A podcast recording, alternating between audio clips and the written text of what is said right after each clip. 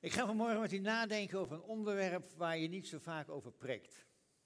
Ik wil beginnen met de volgende woorden. Een citaat.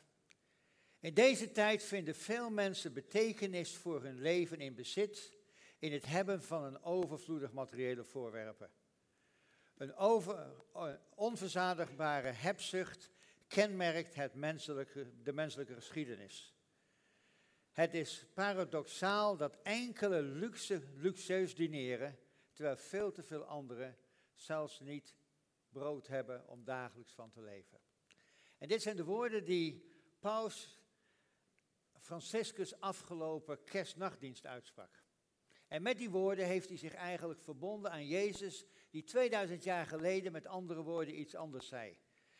Moet je voorstellen, Jezus predikte in het land Israël en mensen komen overal vandaan. En in Lucas 14 staat dan ook dat mensen aan alle kanten op hem afkomen en proberen eigenlijk te horen. En dan zegt hij de volgende woorden. En lees maar met me mee de woorden uit Lucas 12. Pas op, hoed u voor iedere vorm van hebzucht. Want iemands leven hangt af, niet af van zijn bezittingen, zelfs niet wanneer hij die in overvloed heeft. En hij vertelde de volgende gelijkenis. Het landgoed van een rijke man had veel opgebracht. En daarom vroeg hij zich af, wat moet ik doen? Ik heb geen ruimte om mijn voorraden op te slaan. Toen zei hij bij zichzelf, wat ik zal doen is dit. Ik breek mijn schuren af en bouw grotere, want waar ik al mijn graan en goederen kan opslaan. En dan zal ik tegen mezelf zeggen, je hebt veel goederen in voorraad, genoeg om voor vele jaren. Neem rust, eet, drink en vermaak je. Maar God zei tegen hem, dwaas, nog deze nacht zal je leven van je worden teruggevorderd. Voor wie zijn dan je schatten die je hebt opgeslagen? En zo vergaat het iemand die schatten verzamelt voor zichzelf, maar niet rijk is bij God.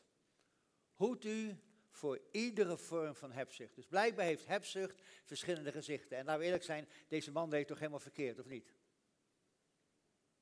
Wij zouden dat toch absoluut anders gedaan hebben? Of niet? Ik denk bij zelf, alles wat ik zeg wordt tegen me gebruikt, dus ik ga wel mooi luiken. nou laat ik eens, voordat we verder gaan, wil ik proberen iets te omschrijven. Maar wat is nou eigenlijk hebzucht? Want anders hebben we zo onze eigen idee erover. En wat ik ga doen is, ik ga kijken naar een definitie die ik vond in de Wikipedia. En die begint met een volgende zin. Hebzucht is het verlangen naar meer dan men noodzakelijk gewijs nodig heeft. Nou, als ik daarnaar kijk, een verlangen naar meer dan je nodig hebt, als ik daarnaar kijk, denk ik, nou, dan zijn we allemaal op een of andere manier, denk ik, wel hebzuchtig. Maar we hebben het geluk, je kunt wel iets willen hebben, maar als je het dan niet koopt, dan heb je in ieder geval die hebzucht in bedwang. De zin gaat verder en dan zegt hij dit. Soms mondt hebzucht uit in een ziekelijke zucht naar meer, vaak ten koste van anderen. Nou, als je iets wil hebben en je wil iets kopen en het gaat ten koste van anderen, dan is het fout. Bent u bij me eens? En wij doen het natuurlijk daar niet aan mee. Maar de vraag die ik mezelf heb gesteld is, hoe zit het met het feit dat ik maar een bepaald bedrag wil betalen voor een bepaald kledingstuk bijvoorbeeld, en eigenlijk niet meer wil betalen, terwijl ik dat eigenlijk zou moeten, moeten betalen, zodat mensen die het gemaakt hebben in de derde wereld er beter aan toe zouden zijn.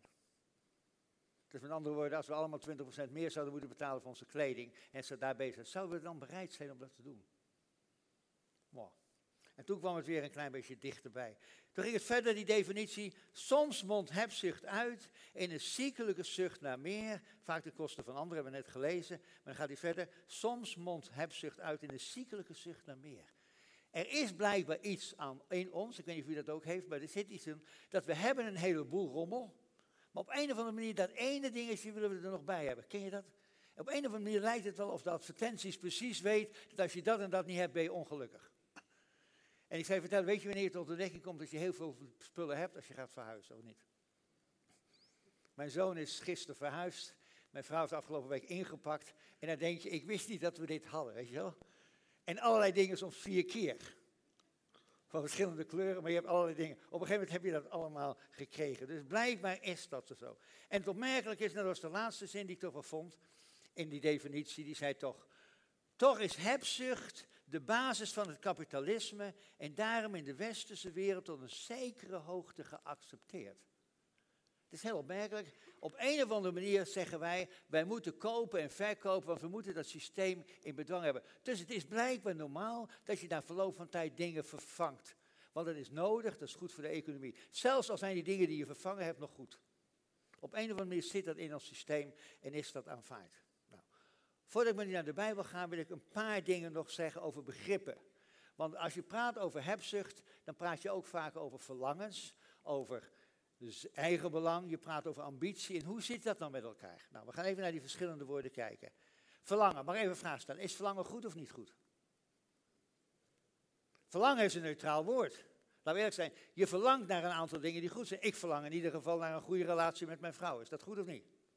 Zeg alsjeblieft ja, oké. Ze, zit, ze zit hier. Ik verlang inderdaad naar, uh, naar een goede gezondheid. Er zijn allemaal dingen die zijn.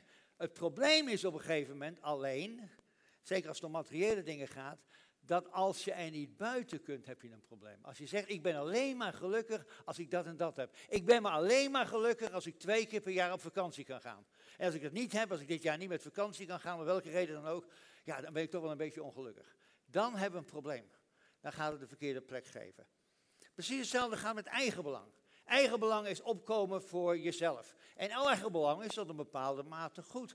Want soms kom je op voor jezelf, voor je familieleden. Je pakt eigenlijk verantwoordelijkheid. Dus eigenbelang is niet verkeerd. Alleen als eigenbelang ten koste gaat van anderen, dan heb je een probleem. Klopt dat? Dan gaat het niet goed. Ambitie. Even een vraag. Is ambitie verkeerd of niet goed? Verkeerd. Doe even mee, mensen. Eh, wat bent u stil? Elke keer als ik hier kom, ben ik een jaar niet geweest, dan merk ik dat weer. Dan zit hij daar zo van, ik ben benieuwd wat hij nou te vertellen heeft. Maar u mag meedoen. Ambitie, is dat goed? Ja, oké, dat wilde ik even horen. Ambitie is zonder bepaald is natuurlijk goed. Want wat is ambitie? Ambitie is dat je op een goede manier wil omgaan met datgene wat God je gegeven heeft. En je wil het optimaal ontwikkelen, toch? Dat is denk ik heel goed. Ambitie is niet verkeerd. De vraag is alleen onder welke motieven doe je dat? Doe je dat inderdaad omdat je zegt, ik wil met mijn gaven en talenten inderdaad anderen zegenen? Of zeg je, ik ben ambitieus, want ik wil die baan hebben. En als het moet, gebruik ik een beetje mijn ellebogen, zodat ik in ieder geval kan zorgen dat ik daar kom. Dus bijvoorbeeld, ik geef, uh, ja, die, die, die, die, die collega, dat is een beetje een concurrent van mij. Dus als ik nou maar verkeerde dingen een beetje over hem vertel. Het is niet helemaal een leugentje, maar ik vertel gewoon de verkeerde dingen die ik zie bij hem. Dan reist mijn ster en die van hem niet. Is dat goed? Nee, want het gaat weer ten koste van anderen. Nou, hebzucht is eigenlijk heel simpel gezegd, is het sterk najagen naar eigen belang, waardoor de kans groot wordt dat je belangen van anderen schaadt. Zo zou je op een gegeven moment kunnen zeggen hebzucht. En hebzucht, en laat ik dat zeggen, heeft iets in zich dat het verteert je van binnenuit. Ik kijk graag naar ZTV, een van de kanalen. Heeft vaak allemaal onderwerpen die te maken hebben met zaken, doen en met management. En een van de televisieprogramma's is Hoe rijken leven. En dat is een programma waarin mensen absoluut niet meer weten wat ze moeten doen. Ik zag een programma waarop op een gegeven moment iemand had een prachtig huis gebouwd. En toen had hij de hele kade van 150 meter lang had hij van marmer gemaakt. Zodat zijn boot van 70 meter daar kon aanleggen. Eén keer per jaar. Maar in het programma was ook een psycholoog. En die psycholoog die zei, wat, wat ik merk in mijn werk, want zij werkt te veel met deze mensen is, deze mensen zijn diep ongelukkig, want ze zijn altijd bang dat iemand anders een iets groter huis heeft, een iets grotere boot heeft. En ze zijn altijd doodsbang, want de mensen die bij hun komen, komen altijd om iets. Dus hij zegt, ik heb heel veel werk aan ze. Het verteert je van binnen, hebzucht. En daarom denk ik dat Jezus ook heel duidelijk ons daarvoor waarschuwt. Nou, even heel simpel voordat ik verder ga. In hoeverre beïnvloedt hebzicht uw leven? En op welke gebieden van jouw leven ligt die hebzucht dan op de weg? Voor ons mannen heeft het wel eens te maken met die, hoe heet het, die, die hebben dingen, of niet mannen? Gadgets, ja, dat is een goede woord. Ja, ik wilde dat niet gebruiken. Gadgets. Het feit dat je het woord kent, zegt al iets. Nee hoor. Wat zijn we van die hebben dingen, weet je wel? Je hebt een iPhone 5 en je bent dood trots totdat iedereen om je heen de 6 heeft of de 7 heeft. En dan kijk je om je heen En wij mannen zijn heel goed om, onze vrouw te vertellen waarom die plotseling niet meer goed is. Ken je dat? Dan is die niet meer goed. Want je kan plotseling iets niet meer binnenkrijgen en dat soort dingen. Er zit geheugen genoeg in. En je hoopt dat je vrouw niet snapt wat je zegt, zodat je de zes of de zeven mag kopen. Toch? Wat zijn je? Tot tien? Je hebt al de tien, oké. Ik ben blijven steken bij de zeven, dus... Uh, maar goed, je, je, begrijpt wat ik ermee bedoel. Het, het, het zit ergens in ons, hebzucht. En wat zou onze houding moeten zijn als christenen ten opzichte van hebzucht? We gaan naar drie Bijbelgedeeltes kijken die daar iets over zeggen. Het eerste Bijbelgedeelte is Efeze 5, dat zegt dit. Laat er bij u geen sprake zijn van ontucht of zedeloosheid of van hebzucht. Deze dingen horen niet bij de heiligen. Wat zo heerlijk vind is de Bijbel zegt niet een beetje, die zegt gewoon heel simpel. Hebzucht hoort niet bij hen die Jezus volgen. Tweede gedeelte, Colossense 3, vers 5. Laat dus wat aards in u is afsterven. Ontucht, zedeloosheid, hartstocht, lage begeerte en ook hebzucht. En om duidelijk te zijn dat we het snappen, wordt het nog een keer extra vernoemd. Hebzucht is afgoderij. Is dat duidelijk of niet? Dat laat blijkbaar zien dat hebzucht blijkbaar zo groot kan zijn dat het aandacht van ons vraagt die eigenlijk toekomt aan God.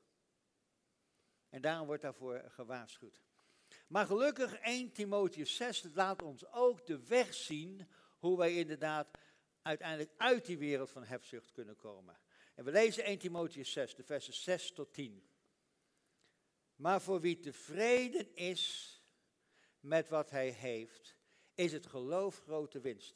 We hebben niets in deze wereld meegebracht en kunnen er ook niets uit meenemen. We hebben voedsel en kleding, laten we daar tevreden mee zijn. Wie rijk wil worden, staat bloot aan verleiding, raakt in een valstruk en valt ter prooi aan dwaas en schandelijke begeerten, die een mens in het verderf storten en ten onder doen gaan. Want de wortel van alle kwaad is geldzucht. Door zich daaraan over te geven, zijn sommigen van het geloof afgedwaald en hebben zichzelf veel leed berokkend. Een vorm van hebzucht is geldzucht. De zucht naar geld. En het interessante is dat geldt voor mensen die geen geld hebben en het geldt voor mensen die veel geld hebben. In beide gevallen is het blijkbaar als je het hebt, heb je op een gegeven moment vaak altijd te weinig. En wil je op een gegeven moment, als je eraan gewend bent, allemaal een klein beetje meer. Op een of andere manier zit dat in ons en daar wordt voor gewaarschuwd. Maar het Bijbelgedeelte wat we net gelezen hebben zegt ook iets anders. Wij hebben de keuze hoe we omgaan met datgene wat in ons zit, wat probeert ons te verleiden om datgene te kopen wat we niet nodig hebben. Uiteindelijk, daar kunnen we ja tegen zeggen, maar we kunnen er ook nee tegen zeggen. Is dat bemoedigend of niet?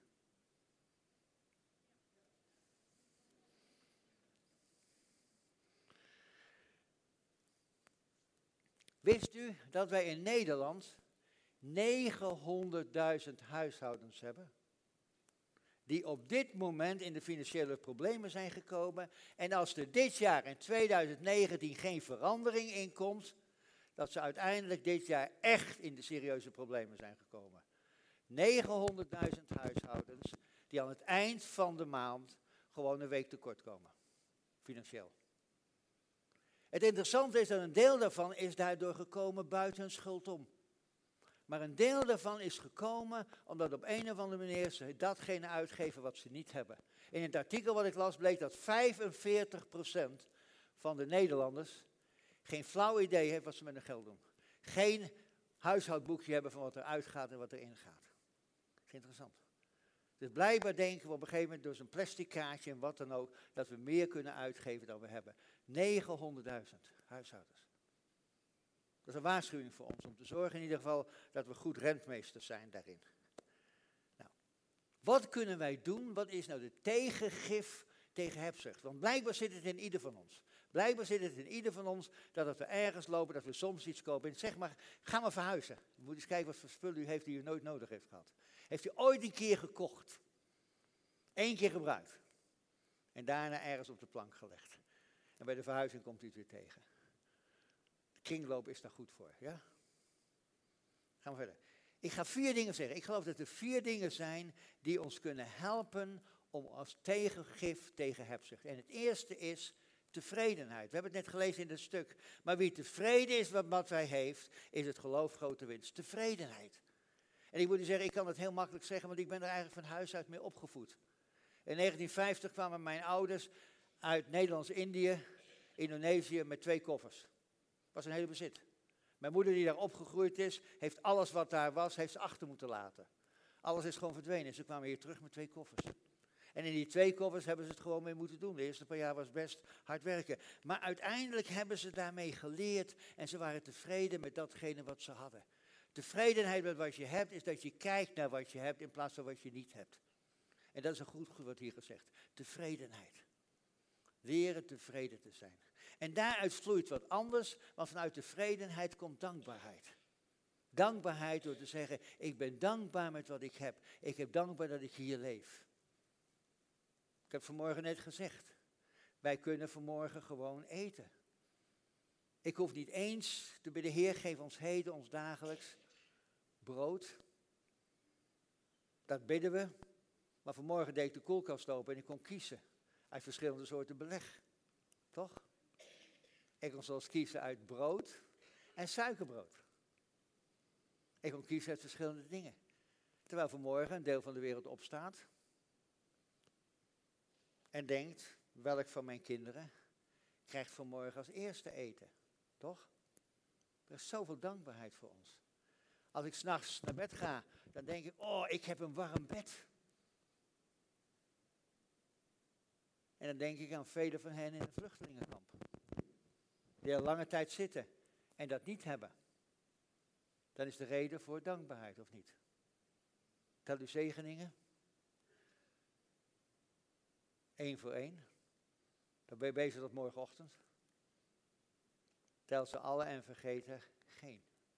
Ik denk dat het zo belangrijk is dat je tevreden bent, maar dat je ook dankbaar bent. Ik denk dat dat een van de redenen is van de zondag. De Sabbatsrust, als je kijkt in de oude Joodse traditie, dan was de zonde, de Sabbat een moment waarin je een moment stilstond, terugkeek naar de afgelopen week, naar alle zegeningen die God je gegeven had. En vanuit die zegeningen die God keek naar de komende week keek en dacht, Heere God, deze dingen komen voor me. En dank u wel dat u de komende week ook met mij meegaat en mij leidt in alle dingen die gaan gebeuren. En ook al gaat de komende week niet zoals het zal zijn, u gaat met mij mee, want u bent mijn Heer. Dus tevredenheid en dankbaarheid. En vanuit tevredenheid en dankbaarheid komt er een derde iets. En dat is namelijk vanuit tevredenheid en dankbaarheid komt op een gegeven moment diep in je hart het verlangen om te delen van je overvloed met hen die het niet hebben. Het derde punt is dan ook heel duidelijk wat ik zou willen geven, zegend van geven. We gaan lezen 1 Timotheus 6, de versen 17 en 19. Daar staat het volgende. Draag de rijken van deze wereld op niet hoogmoedig te zijn. Dat is interessant. Waarom moeten wij niet hoogmoedig zijn? Want door hoogmoed, door heel veel te hebben als je rijk hebt, dan denk je dat je beter bent dan anderen. Mag ik u een eerlijke, heel eerlijke vraag stellen? Bent u wel eens in een derde wereldland geweest? Wie is daar wel eens geweest? Wil je handen zien? Heeft u wel eens gehad dat u door zijn land heen liep en dacht, als ik hier zou wonen, dan zou ik dit en dit doen waardoor het beter ging? Kent u dat gevoel? Maar wij wonen daar niet. En wij weten niet dat als je lange tijd in armoede zit, dat het je mat slaat. En dat je niet in staat bent. Dus het is makkelijk van buitenaf te kijken. En de Bijbel noemt zoiets hoogmoed. Ja, dus daarom wordt hier gezegd opmerkelijk. Draag de, hoge, de rijken van deze wereld op niet hoogmoedig te zijn en hun hoop niet op zoiets onzekers te stellen als rijkdom, maar op God die ons rijkelijk van alles voorziet om ervan te genieten. Oh, ik ben zo blij dat ik daarin... Ik ben een klein beetje Calvinistisch opgegroeid. Ken je dat gevoel? Dat je soms schuldig voelt als je geniet van dingen. Maar de Bijbel zegt hier, ik mag genieten van de mooie dingen die God mij geeft. En als God mij het vermogen geeft om bepaalde dingen te kopen, dan mag ik daar dankbaar voor zijn. Ik moet zorgen met de dingen die ik net gezegd heb, dat ik dat op een goede manier doe. Dat ik zorg dat ik dat koop wat ik nodig heb. Maar hier wordt wel gezegd, ik mag ervan genieten. En dan gaat de tekst verder. En draag hen op om goed te doen, rijk te zijn aan goede daden, vrijgevig en bereid om te delen. Om te zorgen dat je het niet kan missen, noemt de Heer Jezus vier keer, of, of Paulus noemt hij vier keer hetzelfde, op verschillende manieren hetzelfde.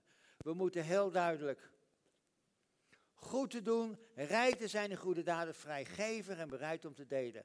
Zo leggen we een stevig fundament voor de toekomst en winnen wij het ware geloof. Wij mogen genieten van de dingen. Ik kwam een volgende citaat tegen, dat vond ik wel mooi. Wij zijn gemaakt om te genieten van de dingen zoals een sappig stukje vlees, een goede tafelwijn en het vermogen om hard te rennen. Maar we zijn ook gemaakt voor meer dan dat. We zijn gemaakt voor een relatie met onze schepper en zonder deze relatie zal ons hart altijd rusteloos en hongerig blijven. Hebzucht probeert de rusteloze ziel tevreden te stellen met dingen die nooit bedoeld zijn geweest om haar tevreden te stellen. Maar ze brengt, ze tenminste, maar ze brengt zo tenminste tijdelijk het verlangen naar God tot zwijgen, dat de sleutel en de weg tot waar geluk is. Hebzucht steelt dus niet alleen van anderen, maar ook van onszelf en gaandeweg verarmen we beiden.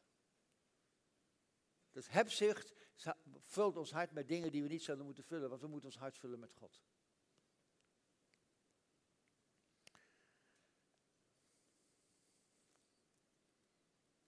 Wat was het eerste wat ik net zei? Wat helpt ons als tegenwicht?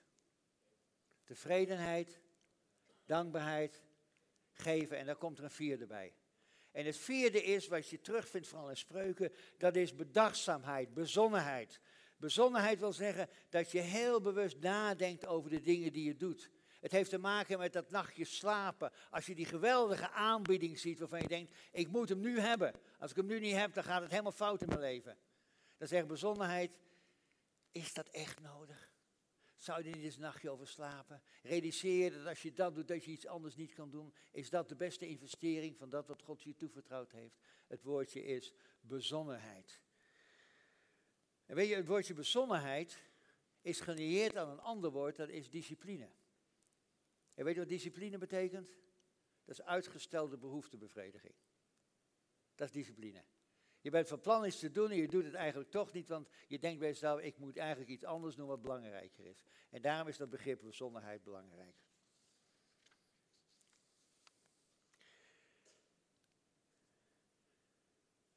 Tevredenheid, dankbaarheid, vrijgevigheid en bezonnenheid. En die vier woorden moet je als het ware leggen in een bedje van matigheid. Matigheid wil zeggen dat je probeert te leven met minder dan je nu leeft met alles wat je nodig hebt. Nogmaals, probeer met minder spullen te leven. Nou, ik eindig met vier punten. Hoe leer je nou om hebzucht te overwinnen? De eerste is heel simpel. Erken gewoon dat je ook een van degenen bent die neiging heeft tot hebzucht. Erken dat het gewoon in je zit. Erken gewoon jezelf, ik heb de neiging om dingen te kopen die ik niet nodig heb. Ik heb de neiging om dingen geld te investeren in dingen wat eigenlijk niet zou moeten. Ik ben één van hen. Door de zondeval is dat ook in mijn leven gekomen. Weet je het me eens?